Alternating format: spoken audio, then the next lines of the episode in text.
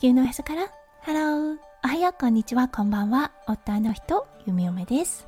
このラジオはオーストラリア在住。20年となったゆみおめがオーストラリアのこと育児のことそしてパートナーシップについてマクロからマイクロまで幅広くお話しするラジオです今日もこのラジオに遊びに来てくださってありがとうございます今日は8月2日水曜日ですね。皆さんどんな水曜日の午後お過ごしでしょうか？はい、弓嫁が住んでいるオーストラリア、今日もね、とっても良いお天気となっています。すごくね、春の日が続いていて、とてもね、幸せな感じなのですが、はい、この話題になると、今年の夏はものすごく暑くなるらしいよ、というようなことになります。はい、もしかしたら40度超えが来るかな、といったような感じがします。オーストラリアは自然災害がものすごく少ないのですが山火事があります。なのでね山火事にならないといいなと思っている弓嫁です。はいそれでは最初のコーナーネイティブってどう話す？今日の オージーイングリッシュ。今日のワードは treat です。はいこの言葉を聞いてね皆さんどんなことを思い浮かべますでしょうか？トリート扱うという意味があります。そしてもう一つ、ご褒美という意味があります。はい。そしてね、これをお菓子に形容すると、美味しいお菓子になるんですね。そしてね、これ実生活ではこんな風に使えます。はい。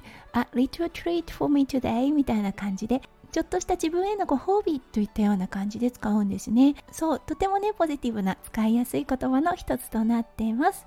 はい、自分へのご褒美で A little treat for me というような感じで使います。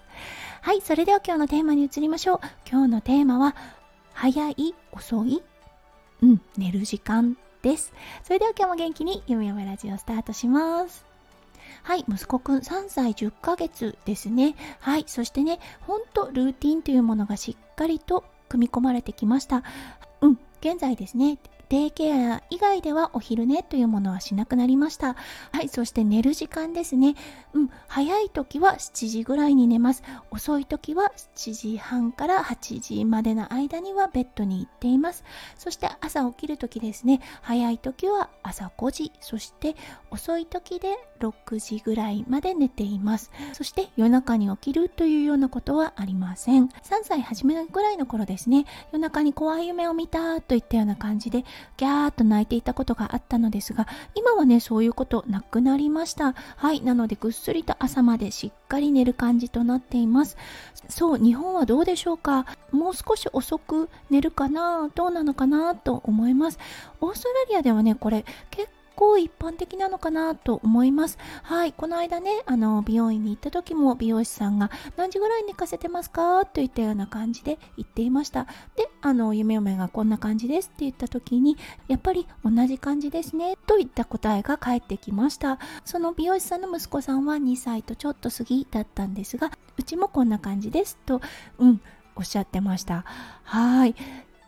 オーストラリアはごくごく一般的かなと思います。これはね、子供に限らず大人でもそうです。結構早く9時から10時の間、もう早い人はね、8時ぐらいに寝て、朝早く5時とかに目覚めて、うん、ビーチで一泳ぎ、ジムで一汗かいてからお仕事をスタートするというような方たちが多いです。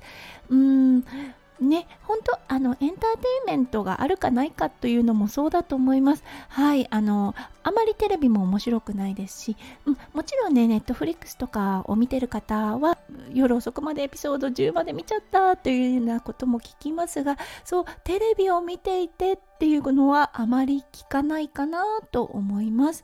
はい。なので必然的にね、夜が早くなる、そして朝の目覚めも早くなるといったようなオーストラリアかなと思います。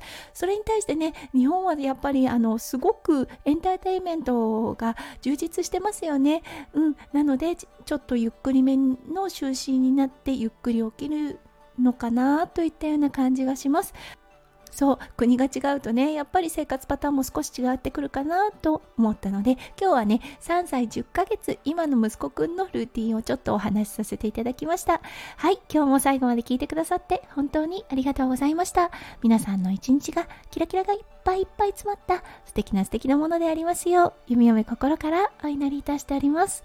それではまた明日の配信でお会いしましょう。地球のへそからハロー弓嫁ラジオ弓嫁でした。じゃあね。バイバイ。